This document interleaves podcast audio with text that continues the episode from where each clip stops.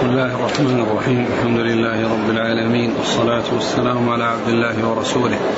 نبينا محمد وعلى آله وصحبه أجمعين. أما بعد فيقول الإمام الحافظ عبد الغني بن عبد الواحد المقدسي رحمه الله تعالى يقول في كتابه العمدة في الأحكام في كتاب الأيمان والنذور الحديث الأخير فيه قال عن ثابت بن الضحاك الأنصاري رضي الله عنه أنه بايع رسول الله صلى الله عليه وسلم تحت الشجرة.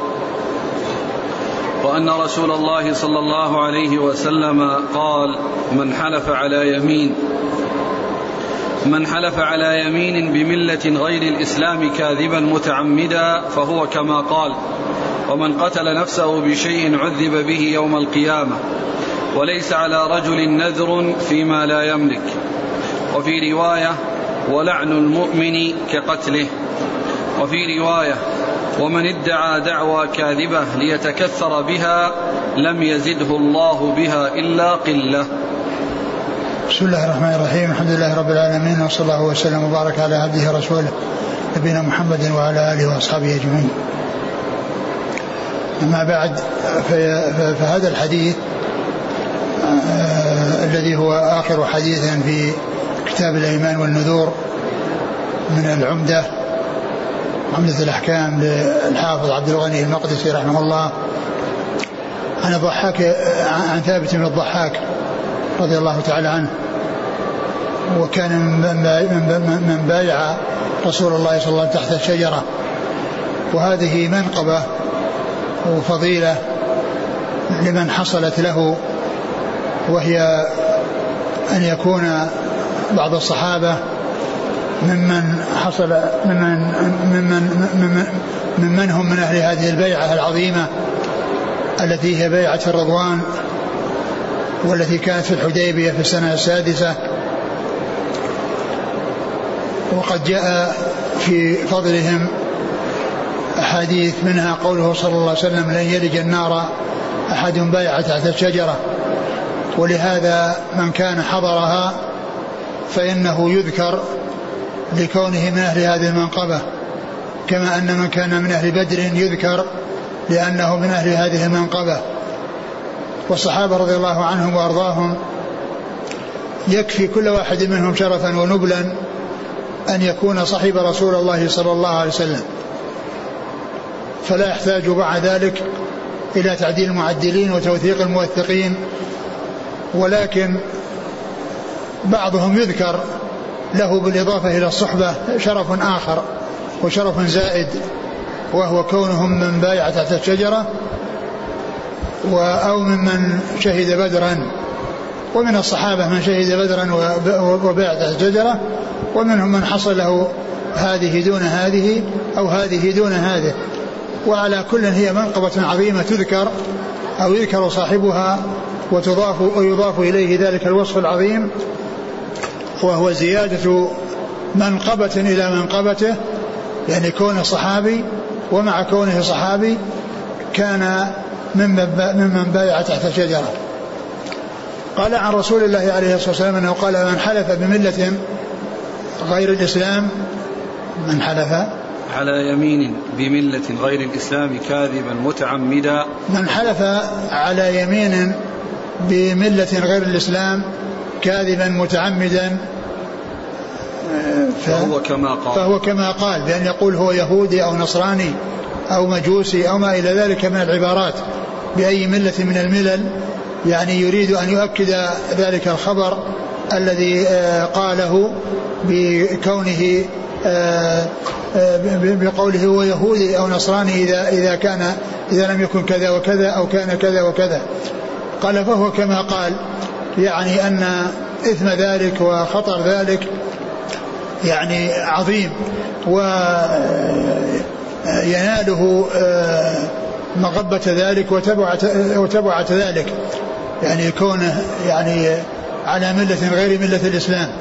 وهذا إذا كان إذا كان قصد بقوله هذا أنه ونوى أنه بهذا الوصف وأنه يهودي أو نصراني فهذه ردة عن الإسلام.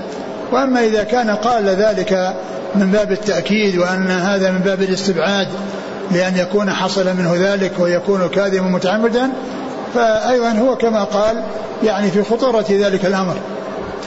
وبعض أهل العلم قال إن مثل هذا هذه اليمين أنها تكفر ومنهم من قال إنه لا كفارة لها. ولا شك أن اليمين التي تكون بهذه هذه الطريقة وبهذه الكيفية أنها لا عبرة بها ولا قيمة لها. فلا, فلا, فلا كفارة بها وإنما كفارتها التوبة التوبة إلى الله عز وجل من هذا الكلام القبيح وهذا الكلام السيء الذي هو آه، في غاية السوء وفي غاية السقوط وفي غاية الخبث. فهو كما قال ويش ومن قتل نفسه بشيء عذب به. ومن قتل نفسه بشيء عذب به. من قتل نفسه بشيء عذب به. معنى ذلك أن الإنسان لا يجوز له أن يقتل غيره ولا يقتل نفسه. ونفسه ليست ملكا له يتصرف فيها كيف يشاء وإنما هي لله عز وجل ولا يتصرف فيها إلا وفقا لما شرع له ولما جاء في كتاب الله وسنة رسوله صلى الله عليه وسلم. فلا يقال إنه إذا قتل نفسه معنى ذلك أن هذا حقه وأنه أتلف حقه وأزال حقه وإنما النفس هي ملك لله عز وجل وليس له أن يتصرف في ملك الله عز وجل بشيء لم يشرعه الله سبحانه وتعالى. و ومن قتل نفسه بشيء عذب به فإذا كان قتل نفسه بالسم يعذب بالسم في نار جهنم ومن كان قتل نفسه بالتردي من شاهق فإنه يعاقب بذلك. ومن كان قتل نفسه بحديدة أو أو بسكين أو بسيف أو ما إلى ذلك فإنه يعذب به يوم القيامة. يعني معناها الجزاء من جنس العمل. فكما أن عمله في الدنيا أنه قتل نفسه بهذا بهذا النوع من ما يقتل به فإنه يعذب به يوم القيامة. وقد جاء في في, في حديث آخر ما ما يبين ذلك أن من أكل قتل نفسه بسم فيأتي يوم القيامة يتحسى ذلك السم في نار جهنم ومن قتل نفسه بسقوطه من شاهق فإنه يأتي وهو كذلك في نار جهنم يعذب بسقوطه من مكان مرتفع وكذلك من قتل نفسه بحديدة فإنه يأتي يجأ نفسه بتلك الحديدة في نار جهنم ف قوله من عذب من قتل شيئا عذب به هذا كلام عام. ولكن جاء له أمثلة في بعض الأحاديث ومن هذا الحديث الذي ذكرته وهو في الصحيح وفيه القتل بالسم والقتل بالحديدة والقتل بالسقوط من شاهق نعم. وليس على رجل نذر فيما لا يملك. وليس على على على ابن آدم وليس على رجل. وليس على رجل نذر فيما لا يملك. وليس على على على رجل. وكلمة رجل هنا لا مفهوم لها. يعني معناها أن المرأة يختلف الحكم بل الحكم للرجال والنساء ليس لرجل ولا لامرأة. النذر فيما لا يملك. بأن ينذر يعني بشيء لا يملكه وإنما هو ملك لغيره أو ليس ملكا له فينذره. فإن هذا ليس له ذلك وإنما ينذر في الشيء الذي يملكه والشيء الذي له قدرة عليه. مما هو داخل تحت ملكه هذا هو الذي ينذره. أما أن ينذر شيئا لا علاقة له به ولا دخل له فيه وليس من ملكه وإنما هو من ملك غيره ف لأن يقول لله علي إن حصل كذا أن أن فلان أن عبد فلان عتيق أو أن أو أن كذا كذا. فهذا ليس له ذلك وإنما يكون نذره في الشيء الذي الذي يملكه. نعم. وفي رواية ولعن المؤمن كقتله. وفي رواية لعن المؤمن كقتله. القتل معروف أنه أمر خطير وأنه شديد وعظيم. وهذا فيه بيان آه، التمثيل. يعني أن القتل شأنه خطير وعظيم لأنه شبهه بالقتل. وكما أن القتل يعني آه، شأنه عظيم وخطير فإن القتل يكون مثله وإن لم يكن مساويا له ومماثلا له لأن لأن هناك تفاوت ولكن كونه يمثل بالقتل يعني يدل على على خطورته وعلى شدته وعلى عظم شأنه. نعم. ومن وفي رواية ومن ادعى دعوى كاذبة. ليتكثر بها لم يزده الله بها إلا قلة. ومن دعا دعا دعوى كاذبة ليتكثر بها لم يزده الله إلا قلة. يعني سواء كانت دعوة في مال أو في جاه أو في أو في نسب أو في علم أو في غير ذلك من الأشياء التي هو كاذب فيها فإن ذلك لا يفيده شيئا وإنما يكون سببا في حصول القلة وحصول الذلة له. نعم. قال رحمه الله تعالى باب النذر. عن عمر بن الخطاب رضي الله عنه أنه قال قلت يا رسول الله إني نذرت في الجاهلية أن أعتكف ليلة وفي رواية يوما في المسجد الحرام. قال فأوف بنذرك. ثم ذكر يعني باب النذر. والنذر هو إلزام الإنسان نفسه بعبادة يتقرب بها إلى الله عز وجل هو الذي يلزمه نفسه بها وليست لازمته له بها الشرع وإنما لزمت لزمته بإلزامه نفسه إياها. ف والنذر آه الوفاء به إذا وجد محمود وممدوح وأهله محمودون وممدوحون كما قال الله عز وجل يوفون بالنذر. وأما حصوله وفعله في البداية فإنه مكروه. ولا ينبغي للإنسان أن ينذر لأنه لو نذر قد آه، يكون عند التنفيذ يثقل عليه ذلك وتثقل عليه العبادة فيؤديها بعدم ارتياح وعدم آه، انشراح صدر أو آه، كذلك يعلق النذر على حصول شيء فكأن فيه معاوضة أنه لا, لا, لا يعبد الله إلا إذا حصل له هذا العوض فهو مذموم. ولهذا جاء النبي صلى الله عليه وسلم انه قال إن النذر لا يأتي بخير وإنما يستخرج به من البخيل. ولكنه إذا وجد وكان طاعة فلا بد من الوفاء به. وكان طاعة لله عز وجل فلا بد من الوفاء به. والنذر يكون مطلقا ويكون مقيدا بشيء.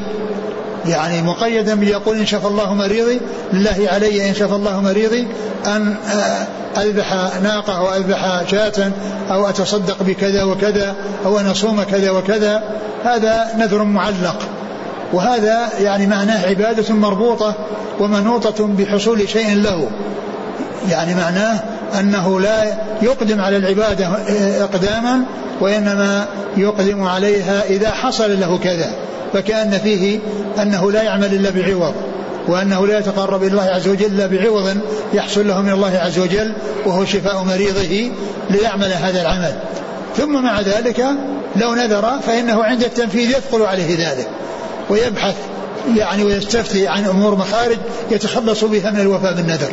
يتخلص بها من الوفاء بالنذر ويكون مطلقا بدون قيد مثل هذا الحديث الذي معنا وحديث عمر رضي الله عنه نذر في الجاهلية أن يعتكف ليلة في المسجد الحرام. فإن هذا ليس مقيدا بحصول شيء ليس مقيدا بحصول شيء بل هو مطلق. ومع كون النذر يكون مطلقا إلا أنه لا ينبغي الإنسان إذا أراد العبادة يأتي بها بدون نذر. والمحذور في ذلك ما أشرت إليه وهو أنه قد يثقل عليه بعد ذلك التنفيذ. ألزم نفسه بشيء ثم عند التنفيذ يصعب عليه أداء ذلك. وإذا كان مقيدا بحصول منفعة له فهذا أسوأ وأسوأ. وكل منهما يعني قد يحصل فيه ثقل على النفس. فتكون الإنسان يعد عباده وهو غير منشرح لها وغير مرتاح لها. عمر رضي الله عنه يقول إنه نذر في الجاهلية أن يعتكف ليلة في المسجد الحرام. وفي بعض الروايات أنه جاء أنه يوما. و, ويمكن أن يجمع بينها بأن يقال إنه يوم وليلة فتذكر الليلة ويتبعها اليوم أو يذكر اليوم ويتبعه الليلة أو يذكر اليوم ويتبعه الليلة. وهذا يعني جاء في القرآن يعني مثل ذلك. فإن فإن آه، زكريا عليه الصلاة والسلام آه، جاء آه، ثلاث ليال سوية ثلاثة أيام إلا رمزا فذكرها بالليالي وتتبعها الأيام. وذكرها بالأيام وتتبعها وتتبعها الليالي. وفي الحديث دليل على أن على أن الاعتكاف يكون لا يلزم فيه الصوم لأن الليل لا صوم فيه. لأن الليل ليس محل للصيام. وقد اعتكف أن ينذر أو أن أو أن يعتكف ليلة. فيعني بالنسبة لليوم يكون فيه صيام ويكون بدون صيام. وبالنسبة لليل ليس محل للصيام. وبالنسبة لليل ليس محل للصيام. فالرسول صلى الله عليه وسلم أمره بأن يوفي بنذره لأنها عبادة نذرها وهي طاعة ثم يعني يعني أمره النبي بأن ينفذها في حال كونه مسلما لما أسلم ينفذها لأنها قربة ولأنها طاعة فيؤدي هذه العبادة.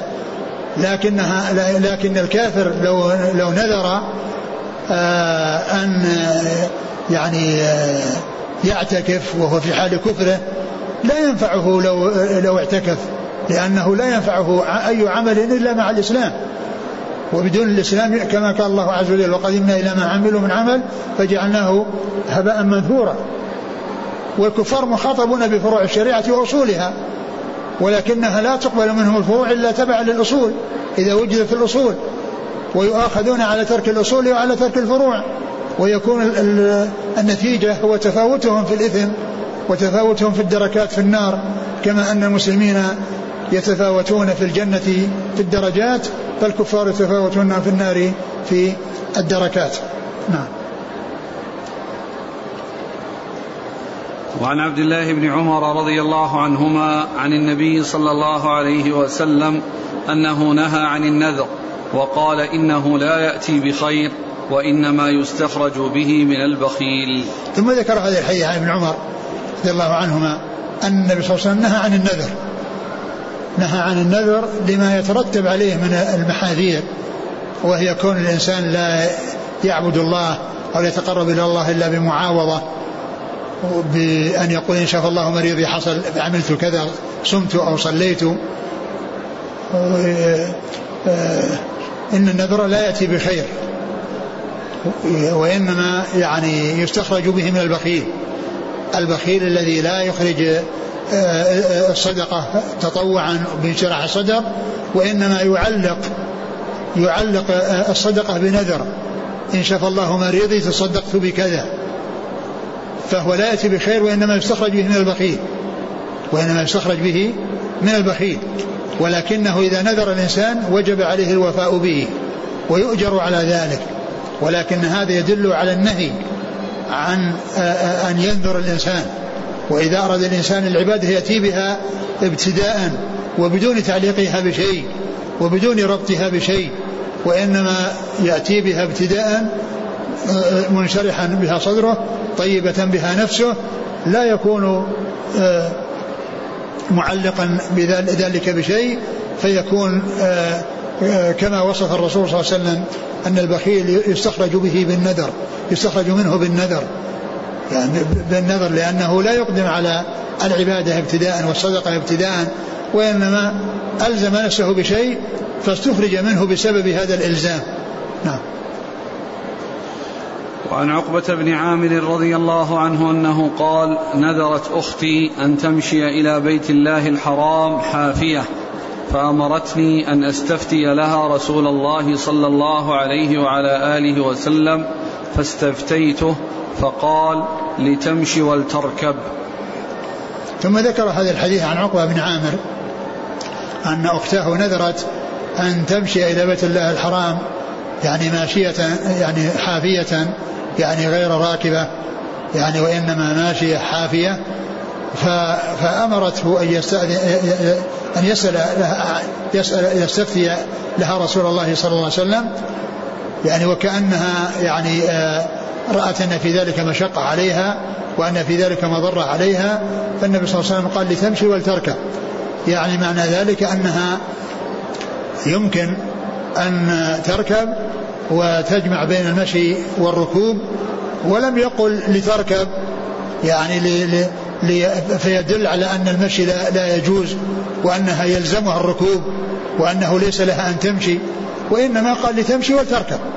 يعني معناها أن لها أن تمشي ولكن تركب ولا تعذب نفسها بالمشي وتشق على نفسها بالمشي وإنما تركب وتمشي. ولم يقل لتركب ولم يذكر المشي بمعنى أنه لا يجوز لها أن تمشي وإنما عليها أن تركب. فالرسول صلى الله عليه وسلم بين لها أن هذا الذي يضرها أن أنها تركب وأنها تسلم من هذا الضرر وأنها لها أن تمشي. وليس متعينا عليها أن يكون الحكم هو الركوب دون المشي. لأن المسافرين كما هو معلوم يركبون ويمشون. يعني يركبون ويمشون في بعض أحوالهم راكبين وفي أحوال بعض أحوالهم ماشيين. فهو يركب ويمشي. فكذلك أرشدها صلى الله عليه وسلم بأن تكون كذلك. أن تكون تركب وأن تمشي. ولا ولم يعين لها الركوب فقط دون المشي. نعم. وحينئذ عليها كفارة هو الذي يظهر الذي يظهر عليها الكفارة لأنها لأنها يعني لم يتحقق الشيء الذي آه، نذرته. وكفارة النذر كفارة يمين. وعن عبد الله بن عباس رضي الله عنهما أنه قال استفتى سعد بن عبادة رضي الله عنه رسول الله صلى الله عليه وعلى آله وسلم في نذر كان على أمه توفيت قبل أن تقضيه.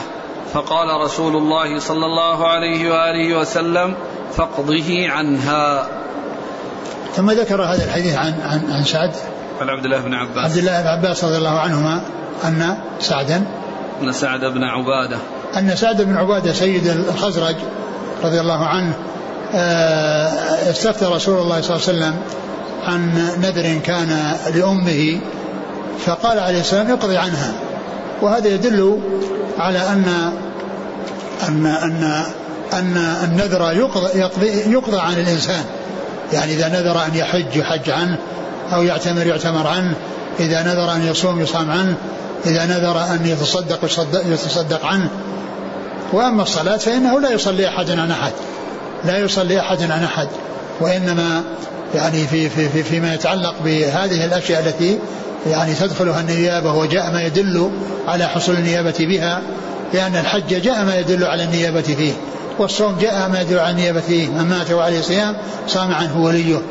وكذلك الصدقة جاء ما يدل على الصدقة للأموات.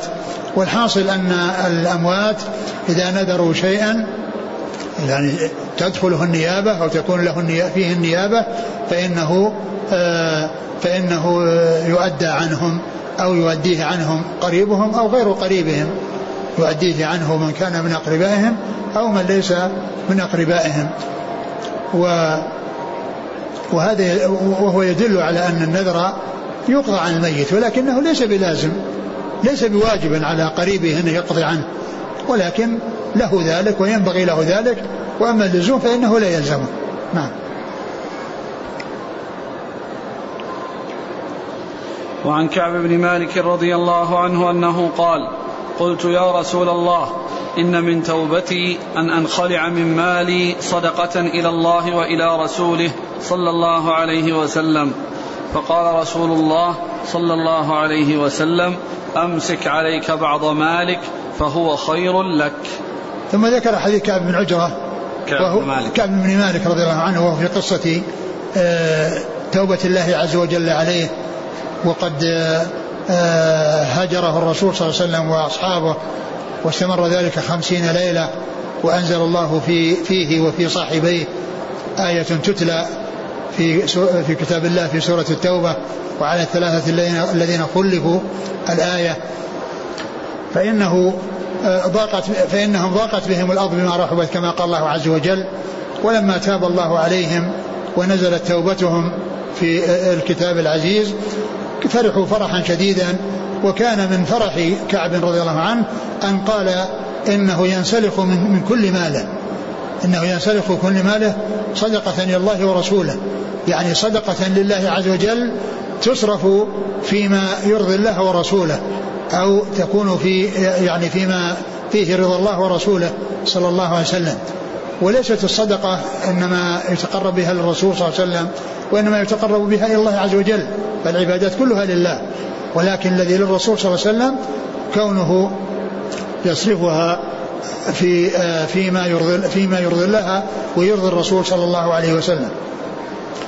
فالرسول صلى الله عليه وسلم قال أمسك عليك بعض مالك فإنه خير لك. أمسك عليك بعض مالك فإنه خير لك لأن كون الإنسان يتجرد من ماله كله ويعطيه لغيره ثم يبقى هو نفسه وكذلك من يعوله يعني في فقر وفي حالة شديدة يعني لا ينبغي له أن يفعل ذلك وإنما عليه أن ينفق على نفسه وأن يعني ينفق على من يعول وكذلك يتصدق يعني بشيء من ماله دون تحديد وتقييد وإنما يجمع بين هذا وهذا. والرسول صلى الله عليه وسلم ما حدد له وإنما قال أمسك عليك بعض مالك يعني وأنفق بعض مالك فيصرف هذا الذي يمسكه في نفقته ونفقة من من يعوله. نعم. إدخاله في باب النذر.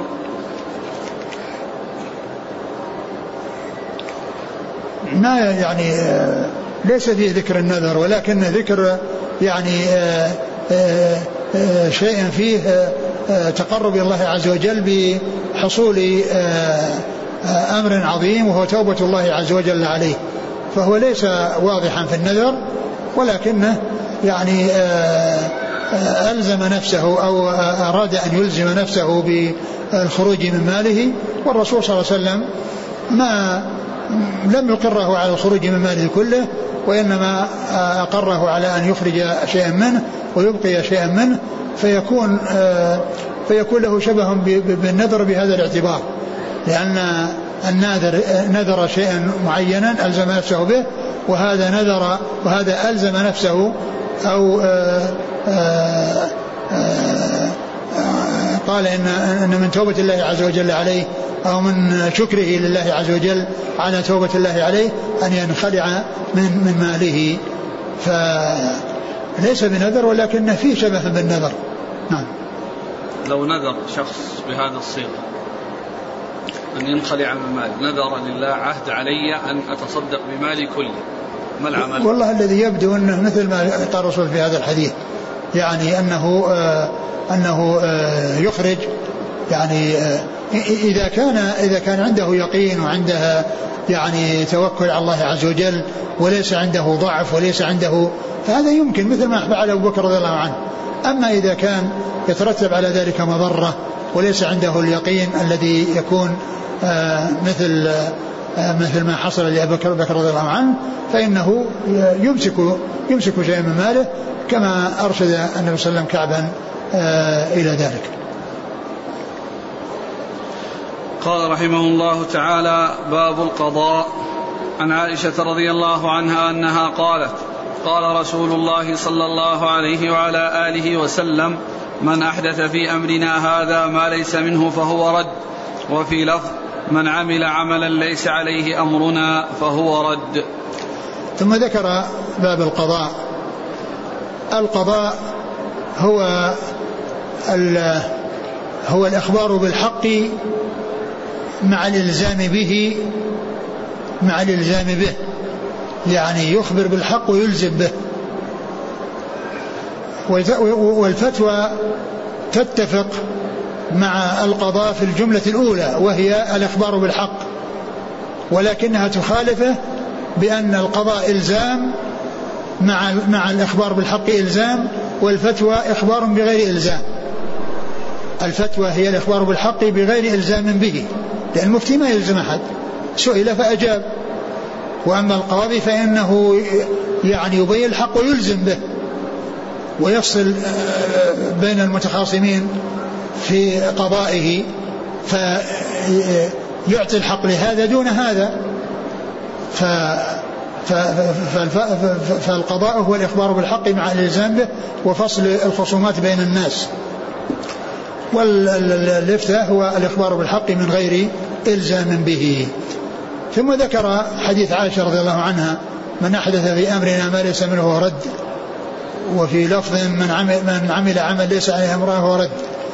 اللفظ الأول متفق عليه رواه البخاري ومسلم. من أحدث في أمرنا هذا من اسمه ورد هذا متفق عليه. وهو مطابق لما في العمدة. مطابق يعني لما لما في العمدة من جهة أن صاحبها اشترط أن يكون صحيح متفقا عليه فهذه الجملة الأولى متفق عليها. أما الجملة الثانية فليست متفقا عليها وإنما هي من أفراد مسلم.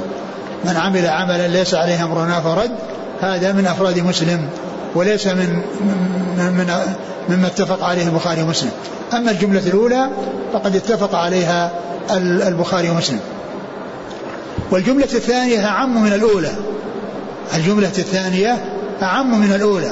لأن الجملة الأولى فيها أن من أحدث فهو مردود عليه إحداثه. لأنه هو الذي أحدث. وأما الجملة الثانية فهي أعم من الإحداث. يعني من عمل عملا ليس عنه مرد سواء كان هو الذي أحدثه أو مسبوق إلى إحداثه ولكنه تابع من أحدثه. أو كان يعني يدخل تحتها من أحدث الشيء كما هو شأن الجملة الأولى ويدخل تحتها شيء ليس في الجملة الأولى وهي أن يكون مسبوقا إلى إحداثه ولكنه متابع لمن أحدثه. من عمل عملا ليس عليه مرد سواء كان هو المحدث له أو متابعا لمن أحدثه. أما الجملة الأولى فهي في الإحداث فقط. من أحدث في أمرنا هذا من ليس ورد. وهذا الحديث يعني حديث من جوامع كلمة صلى الله عليه وسلم. وهو يدل على أن كل شيء يعني آه، آه، أتي به سواء كان محدثا أو معمولا آه، معمولا به وقد سواء كان محدثا أو أو مسبوقا إلى الإحداث فإنه مردود عليه. فإنه مردود على صاحبه وهو يدل على أن من أتى بالشيء على وفق الشرع وهو مقبول ومعتبر ومن أتى بالشيء على خلاف الشرع فإنه مردود على صاحبه. ورد بمعنى مردود رد بمعنى مردود. ويدل ويدل على أن أن ما ترتب على على على على الإحداث أو على العمل الذي على خلاف الشرع يترتب عليه أنه يرد ولا يعني يثبت. ومن أمثلة ذلك ما سبق أن مر في حديث العسيف الذي قال أبوه إنه أخبر بأن على ابنه الرجم فافتدى فافتداه بمئة من الغنم وبوليدة. فالرسول صلى الله عليه وسلم قال الوليدة والغنم رد عليك. لأنه أخذ يعني على وجه غير مشروع وصلح اتفق عليه على وجه لا يسوغ فرده عليه. يعني رد الغني الغنم المئة والوليدة إلى إلى إلى والد العسيف الذي دفعها صلحا بفدية لظن ظنه وأنه أخبر أخبره من ليس عنده علم وإنما عنده الجهل فافتدى ولده بهذا المقدار فهذا باطل لأنه على خلاف الشرع ولهذا رد ولهذا الوليدة والغنم رد عليه. من أحدث في أمرنا هذا ما ليس منه فهو رد وفي لفظ لمسلم من عمل عملا ليس عليه أمرنا فهو رد. نعم. إذا ذكره في باب القضاء. ذكره في باب القضاء هو أن يعني من حصل منه القضاء بخلاف الشرع فإن قضاءه مردود ومنقوض نعم. وعن عائشة رضي الله عنها أنها قالت دخلت هند دخلت هند بنت عتبة امرأة أبي سفيان رضي الله عنهما على رسول الله صلى الله عليه وعلى آله وسلم فقالت يا رسول الله إن أبا سفيان رجل شحيح لا يعطيني من النفقة ما يكفيني ويكفي بني. إلا ما أخذت من ماله بغير علمه فهل علي في ذلك من جناح؟ فقال رسول الله صلى الله عليه وسلم خذي من ماله بالمعروف ما يكفيك ويكفي بنيك. هذا الحديث أورده المصنف في كتاب القضاء أو في باب القضاء وهو في الحقيقة يعني ليس من القضاء. وبعضهم قال إنه يتعلق بالقضاء ولكن الصحيح أنه هو من الإفتاء. أنه في الإفتاء وليس في القضاء لأنها استفتت والرسول صلى الله عليه وسلم أذن لها ولم يكن هناك خصومة يعني حتى يكون قضاء لأن ما حصل الخصومة بينه وبين أبي سفيان حتى يحكم على أبي سفيان ويحكم لها ويحكم عليه وإنما هي استفتت وسألت الرسول صلى الله عليه وسلم وهو سؤال من من مستفتية من جانب واحد والطرف الثاني ليس له آه، لم لم يكن حاضرا ولم يكن آه، يعني يدخل معها في خصومة وإنما هو استفتى ف أدخله في كتاب القضاء لأن بعض أهل العلم قال إنه يتعلق بالقضاء ولكن هو آه، هو أوضح وأبين ما يكون في الاستفتاء وليس في القضاء. جاءت هند آه، امرأة أبي سفيان رضي الله تعالى عنهما إلى النبي صلى الله عليه وسلم وقالت إن أبا سفيان رجل شحيح. لا يعطيني ولدي ما يكفيني. وفي قولها رجل شحيح يعني هذه معلوم أن هذا من الكلام الذي لا يرضاه من يقال فيه وهو من الغيبة. ولكنه إذا حصل عن طريق القضاء أو عن طريق الاستفتاء أو عن طريق المشورة أو ما إلى ذلك فإن ذلك جائز.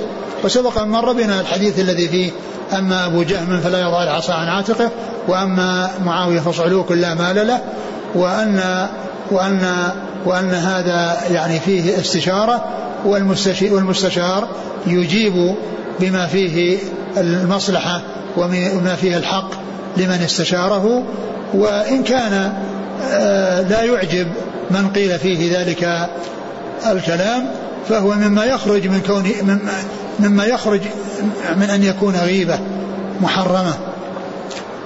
إن إن أبا سفيان رجل شحيح لا يعطيني ولدي ما يكفيني فقال ولا ولا ولا يدخل علي إلا ما أردت. ولا يدخل علي إلا ما أخذته بغير علمه. يعني معناه أنه يكون عندها له نقود وعنده لها مال وهو لم يعطيها ويقول خذي هذا المقدار وإنما تأخذ من, من ماله ما يكفيها ولدها فالرسول صلى الله عليه وسلم قال خذي ما يكفيك ولدك بالمعروف. خذي ما يكفيك وبنيك بالمعروف. يعني من غير أن يكون هناك إسراف ومن غير أن يكون هناك زيادة وإنما يكون فيما هو معروف وفيما فيه الكفاية بدون توسع وبدون آه، إسراف يعني وزيادة وإنما بالمعروف الذي هو يكون لمثل لمثلها ومثل أولادها يعني فيما يعني آه، يكون فيه مقدار آه، مقدار النفقة. وهناك مسألة يسميها يعني أهل العلم مسألة الظفر وهي أن الإنسان إذا كان له دين على إنسان ثم ظفر بمال له ثم ظفر بمال له فإنه يأخذ حقه فإنه يأخذ حقه من هذا الذي ظفر به وإن لم يعطه إياه وإن لم يعطه إياه. هذه يسمونها مسألة الظفر. و وهند آه، يصدق عليها ذلك لأن أبا سفيان عليه حق لها ولولدها ولم يعطها ولكنها ظفرت بماله وكان في حوزتها وقبضتها فأذن لها الرسول صلى الله عليه وسلم بأن تأخذ حقها وهو ما يكفيها ويكفي ولدها بالمعروف. نعم. وعن أم سلمة رضي الله عنها أن رسول الله صلى الله عليه وعلى آله وسلم سمع جلبة خصم بباب حجرته فخرج إليهم.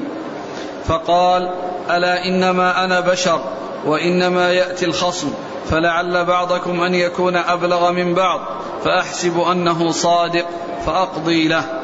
فمن قضيت له بحق مسلم فإنما هي قطعة من النار فليحملها أو يذرها. ثم ذكر حديث مسلمه وهو أن النبي صلى الله عليه وسلم سمع جلبة خصم يعني أصوات يعني متداخلة يعني حول حجرته يعني آه، يعني خصوم يعني يتكلم بعضهم مع بعض فسمع الجلبة وهي الأصوات المتداخلة التي تدل على المنازعة والمخاصمة. فالرسول خرج إليهم ليفصل بينهم وقال عليه الصلاة والسلام إنما أنا بشر. إنما أنا بشر يعني مثلكم في البشرية.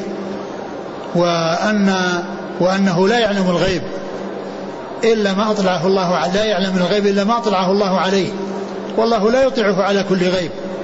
والله لا يطلعه على كل غيب وإنما الذي اختص بعلم الغيب على الإطلاق هو الله سبحانه وتعالى. والنبي صلى الله عليه وسلم أطلعه الله على كثير من الغيوب وأخفى عليه كثيرا من الغيوب. أطلعه الله على كثير من الغيوب وأخفى عليه كثيرا منها. فأخبر عليه الصلاة والسلام أنه أن الناس إذا أن الخصوم إذا جاءوا يختصمون إليه أنه بشر يعني كغيره وهو يقضي على نحو ما يسمع من الخصوم. وقد يكون الخصوم يعني معهم شهود يعني زور. وقد يكون بعضهم ألحن من بعض. بمعنى أفصح وأبلغ بالحجة فيقضي على نحو ما يسمع والله قادر على أن يطلع نبيه صلى الله عليه وسلم على معرفة المحق من المبطل وأن يبين أن هذا مبطل وهذا محق. يطلعه على ما على ما كان خفيا وما كان غيبا وما كان في نفس الأمر ولكن الله تعالى شاء أن أن يكون الحكم على الظاهر وعلى وأن يكون بذلك القدوة والأسوة لأمته صلى الله عليه وسلم بأنهم يحكمون على حسب ما يظهر لهم. فيكون بذلك آه، الحكم منه صلى الله عليه وسلم ومن غيره على الظاهر ويكون هو القدوة والأسوة لأمته صلى الله عليه وسلم. ولو شاء الله عز وجل أن يطلعه على معرفة المحق المبطل لأطلعه وقال لأحدهما أنت محق وأنت مبطل بدون خصومة وبدون كلام. ولكنه آه، آه، شاء الله عز وجل أن يكون تكون الخصومة عند النبي صلى الله عليه وسلم بأن يدلي كل بحجته ويدلي كل بما, بما عنده وبعض الناس قد يكون أقوى في الحجة من بعض فيقضي آه، على نحو ما يسمع لأنه لا, لا, لا, لا, لا يعلم الغيب في ذلك. فأخبر عليه الصلاة والسلام أن من حكم له بشيء وهو لا يستحقه وإنما حكم من أجل فصاحته أو من أجل شهود زور يشهدون إذا كان يعلم أنه مبطل في ذلك فحكم القاضي لا يحل له الحرام فالحرام حرام إذا كان يعلم أنه غير مستحق له وأنه غير محق فيه فهو حرام عليه ولا وحكم القاضي لا يجعله حلالا له. وإنما عليه إذا كان يعلم من نفسه أنه مبطل أن يتوب إلى الله عز وجل وأن يدفع الحق إلى مستحقه قبل أن يكون يوم القيامة الحسنات وليس هناك إلا الحسنات والسيئات فيؤخذ من حسنات الظالم يعني وتعطى للمظلوم وإن فنيت حسناته قبل أن يعطى يقام عليه من الحقوق فإنه يؤخذ من سيئاته من سيئاتهم ويطرح عليه ثم يطرح في النار. وقوله صلى الله عليه وسلم فمن قضيت له بحق أخيه من قضيت له بحق أخيه يعني وهو لا يستحقه وإنما بسبب آه، شهوده الذين هم يعني شهود زور أو بكونه آه، صاحب فصاحة وبلاغة وحجة وبيان. فمن بحق أخيه فإنما أقطعه لقطعة من نار يعني معناه هذا الذي يحصله بحكمي وهو لا يستحقه هو يعتبر قطعة من النار. إن شاء فليأخذها وإن شاء فليدعها. وليس المقصود هنا التخيير وإنما المقصود بيان التهديد وبيان خطورة الأمر وأن الإنسان عليه أن يعني يتخلص من تبعة ذلك المال الذي لا يستحقه والذي حصله بمكره وحصله بلسنه وفصاحته وبلاغته هو لا يستحقه إذا كان يعلم من نفسه أنه مبطل ويعرف أنه لا يستحقه فإن عليه أن يرده إلى صاحبه. وليس مخيرا بأن يأخذه أو يبقيه وإنما يعني يعني فيه بيان خطورة مثل وصول هذا المال إليه وأنه قطعة من النار وأنه شيء يعذب به يوم القيامة إلا إذا تورع منه وتخلص منه وأعاده إلى صاحبه. نعم.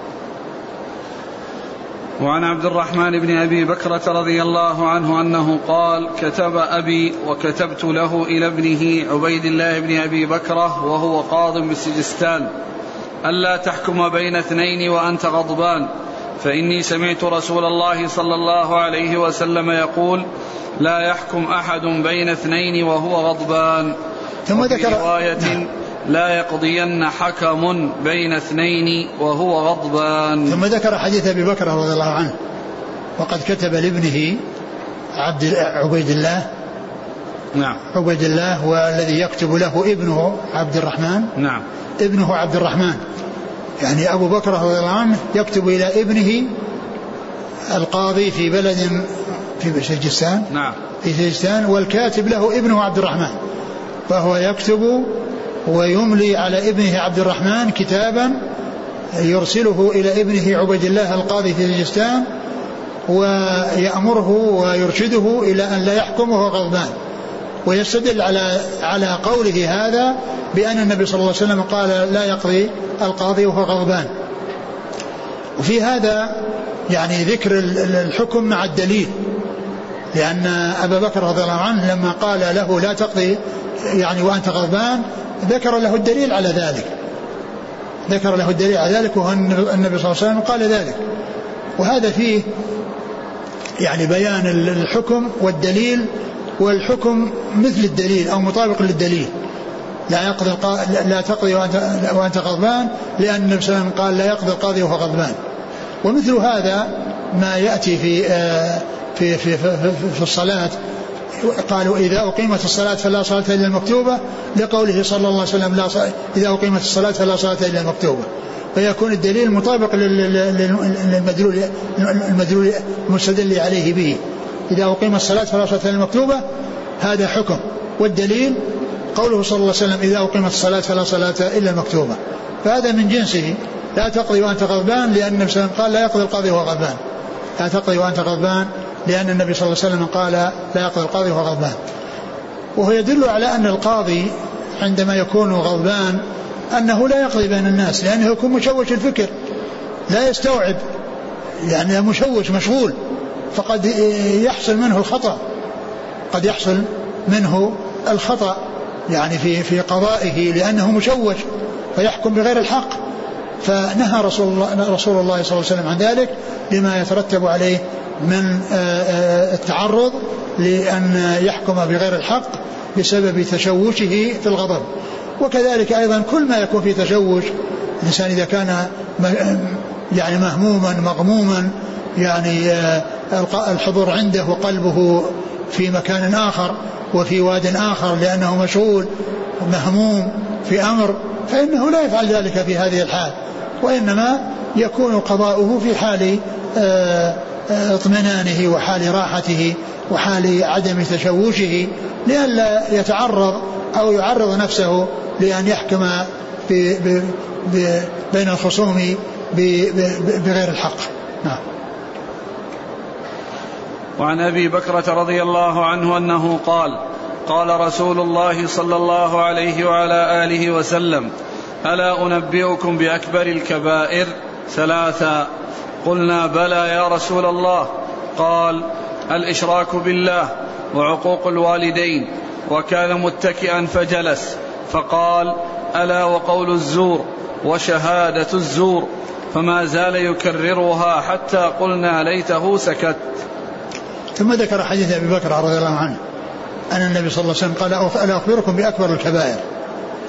وهذا الأسلوب من النبي صلى الله عليه وسلم فيه آه، حفز الهمم وتشويق الناس إلى السامعين إلى أن يستعدوا ويتهيأوا للشيء الذي يلقى عليهم.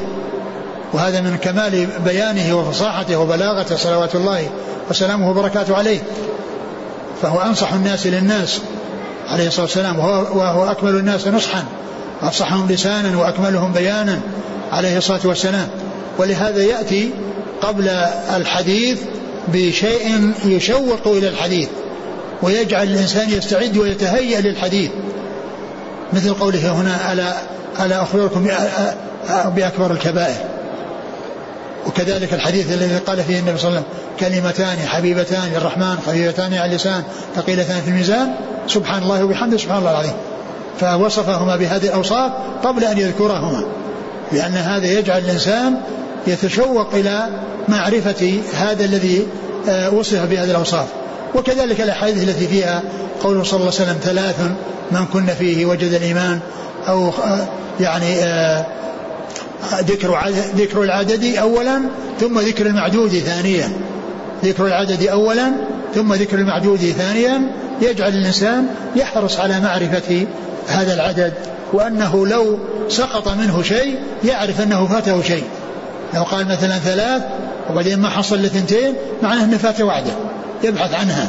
لأنه ذكر في الأول العدد ف يعني يستعد لمعرفة المعدود وإن نقص عليه شيء عرف أنه نقص شيء فيجتهد أو يسعى إلى تدارك وإلى تحصيل ذلك الشيء الذي آه، فاته أو الذي آه، آه، سقط عليه أو سقط عنه.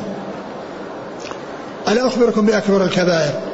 وهذا يدل على أن الكبائر على أن الكبائر أن هناك كبائر وصغائر.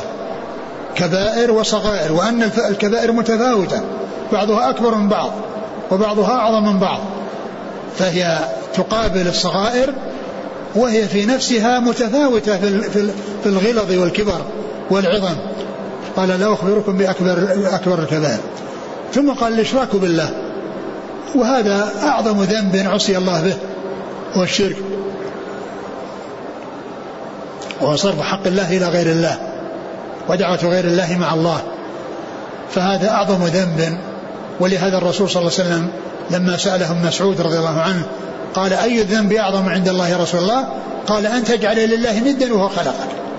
أن تجعل لله ندا وهو خلقك.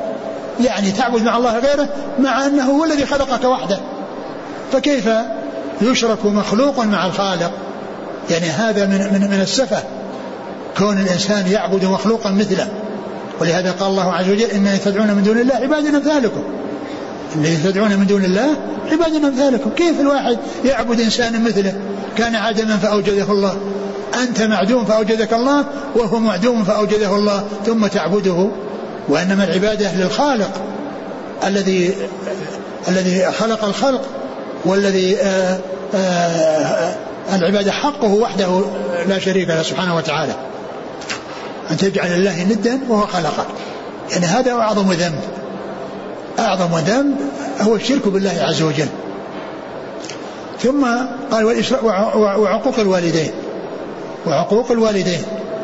لأن حق الوالدين حق عظيم. لأنهم السبب في وجوده. وهم الذين يعني قاموا برعايته وتنشئته. وكان يعني طفلا رضيعا ثم بعد ذلك ينمو شيئا فشيء وهم الذين يقومون برعايته وحفظه. ولهذا جاء في القرآن رب ارحمهما كما ربياني صغيرا. رب ارحمهما كما ربياني صغيرا. فيعني عقوق الوالدين هو الذي يلي ذكر يلي الإشراك بالله عز وجل. ولهذا يأتي في القرآن الكثير الكريم آه الأمر بعبادة الله والإحسان للوالدين. وقضى ربك لا تعبدوا إلا إياه وبالوالدين إحسانا. واعبدوا الله ولا تشركوا به شيئا وبالوالدين إحسانا. ففي جانب الإثبات في جانب إثبات حق الله بالعبادة وأن يعبد وحده يؤتى ببر الوالدين. وفي مقابل ذلك إذا جاء الشرك اللي هو مقابل التوحيد جاء العقوق المقابل للبر. جاء العقوق المقابل للبر. فهذا الحديث في ذكر الشرك وذكر العقوق وهما مقابلان لعبادة الله عز وجل وحده ولبر الوالدين. والله تعالى يجمع بين حقه وحق الوالدين مبينا عظم شأن حقهما وعظم آه، يعني ذلك الحق وأنه شأنه عظيم ثم قال ثم وكان متكئا يعني كان متمايلا أو مضطجعا يعني كان مضطجعا أو متمايلا على جنبه فجلس فجلس يعني كان على هيئة ثم غير هذه الهيئة كان مضطجعا فجلس. ثم قال ألا وقول الزور ألا وشهادة الزور؟ فما زال يكررها حتى قلنا ليس ليته سكت. يعني يعني فتعظيم آه، شهادة الزور أو بيان خطرها يعني دل على ذلك أمران. أولا تغيير النبي صلى الله عليه وسلم هيئته التي كان عليها التي كان عليها وهو أنه كان مضطجعا وكان متكئا وهذا يفيد أن الاتكاء هو كونه مايل على جنبه يعني سواء كان مضطجعا أو أنه متمايل على على على مرفقه أو على ذلك هذا يقال له اتكاء وكان متكئا فجلس. ثم قال ألا وقول الزور؟ ألا وشهادة الزور؟ فما زال يكررها حتى قلنا ليس وسكت وهذا يبين خطورة شهادة الزور. وهذا الذي من أجله أورده المصنف في كتاب القضاء. لأن شهادة الزور يعني يكون فيها الحكم يقضي القاضي بما يأتيه من الشهود يعني وقد يكون شهداء زور. وقد يكون شهداء زور. فبين صلى الله عليه وسلم عظم شهادة الزور مع أن مع أنها دون إشراك بالله ودون يعني حق الوالدين إلا أن الناس يتساهلون فيها فيهما.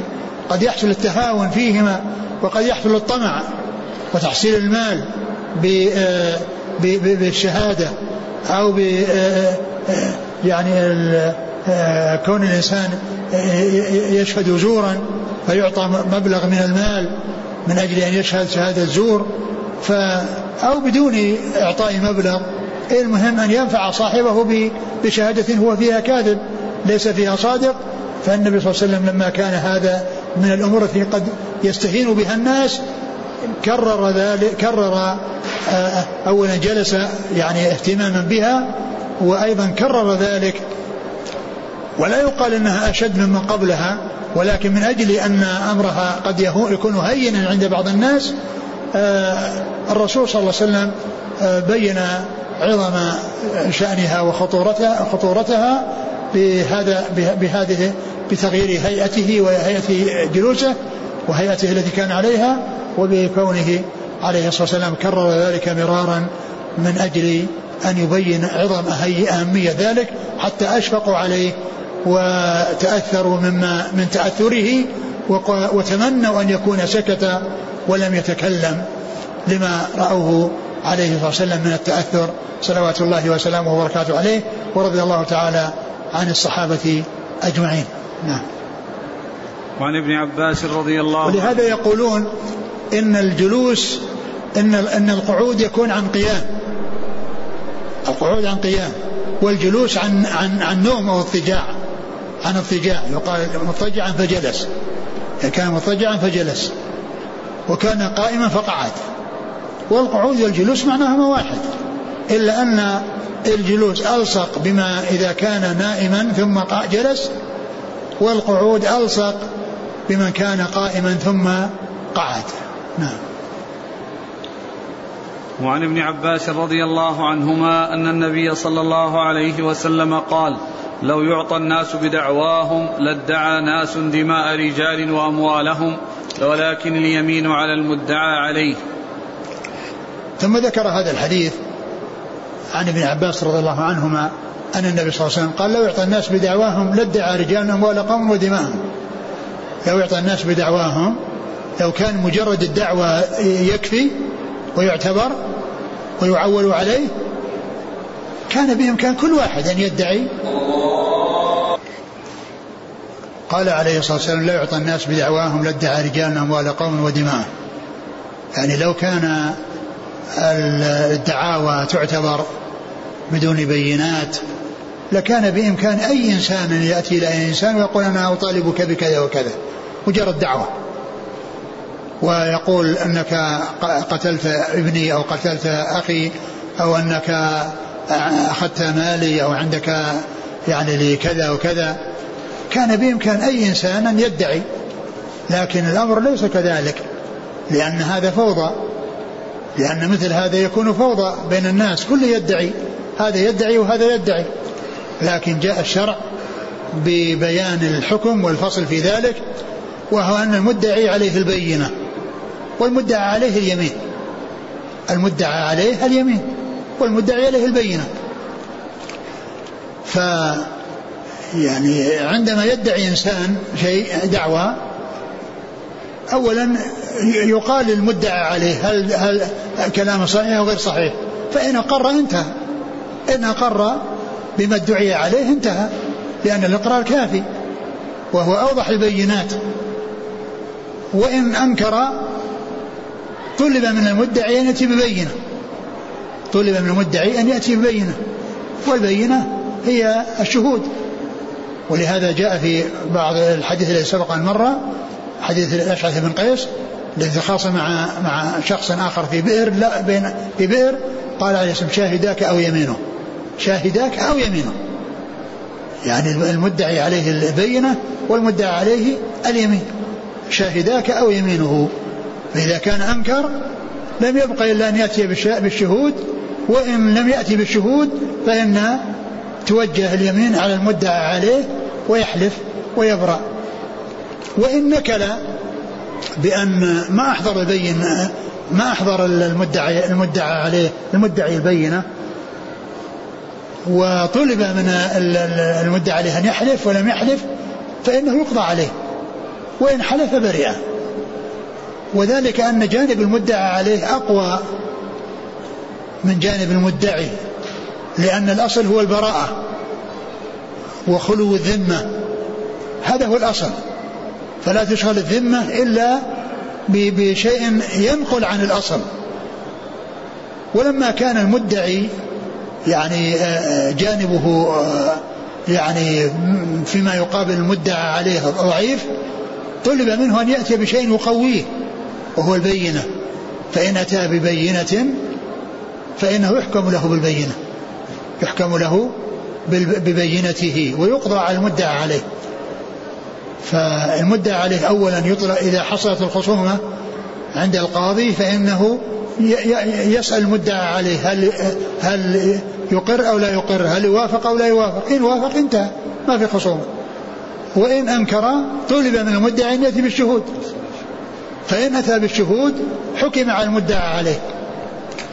وإن لم يحصل إلا شاهدا واحدا فإنه يحلف لأنه قوي جانبه بوجود الشاهد فيضم إليه يمين المدعي ويقضى له ويقضى له بذلك لأن النبي صلى الله عليه وسلم قضى بشاهده اليمين وإن لم يحضر المدعي بينة وذاك أنكر فإنه يطلب منه أن يحلف فإن حلف برئ وإن نكل عن الحلف قضي عليه. والحديث آه، هنا ليس فيه ذكر المدعى على المدعي وحصول البينة على المدعي؟ وإنما فيه أن اليمين على المدعى عليه. لكنه قد جاء يعني في صحيح البخاري وصحيح مسلم يعني ما يدل على ذلك في حديث أشعث بن قيس. حديث أشعث بن قيس لأنه جاء يعني في بعض الروايات شاهداك أو يمينه وجاء في الصحيحين في صحيح البخاري وصحيح مسلم بينتك أو يمينه. بينتك أو يمينه. فإذا ذكر البينة التي لم تأتي في هذه حديث ابن عباس هذا آه، آه، جاءت آه، في حديث آخر في الصحيحين. وحديث الأشعث بن قيس لأن النبي صلى الله عليه وسلم قال له بينتك أو يمينه.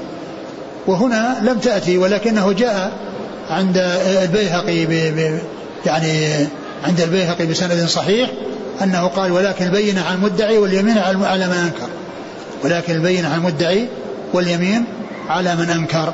وجاء في صحيح البخاري في حديث الأشعث بن قيس ذكر البينة على المدعي في كل من صحيح البخاري وصحيح مسلم. فيكون يعني هذا الذي آه لم يأتي في حديث ابن عباس فيما يتعلق بأن على المدعي جاءت في الصحيحين من حديث الأشعث ابن قيس. وعلى هذا فتكون البينة على المدعي واليمين على على على من أنكر. نعم. باب الأطعمة. ثم أيضا ثم أيضا يعني هذا ما يتعلق بحقوق الناس وكذلك أيضا فيما يتعلق بحقوق الله من ادعى محبة الله ورسوله عليه الصلاة والسلام فعليه أن يقيم البينة. والبينة هي اتباع الله واتباع ما جاء به الرسول صلى الله عليه وسلم. كما قال الله عز وجل قل إن كنتم تحبون الله فاتبعوني يحببكم الله. يعني لا يكفي أن الإنسان يقول إنه يحب الرسول صلى الله عليه وسلم دون أن يقيم البينة. والبينة هي اتباع الرسول صلى الله عليه وسلم. إذا إذا جاء عن الرسول عليه الصلاة والسلام أمر امتثله وإذا جاء عنه نهي اجتنبه هذه علامة المحبة علامة محبة الرسول صلى الله عليه وسلم. ولهذا قال الله عز وجل قل إن كنتم تحبون الله فاتبعوني.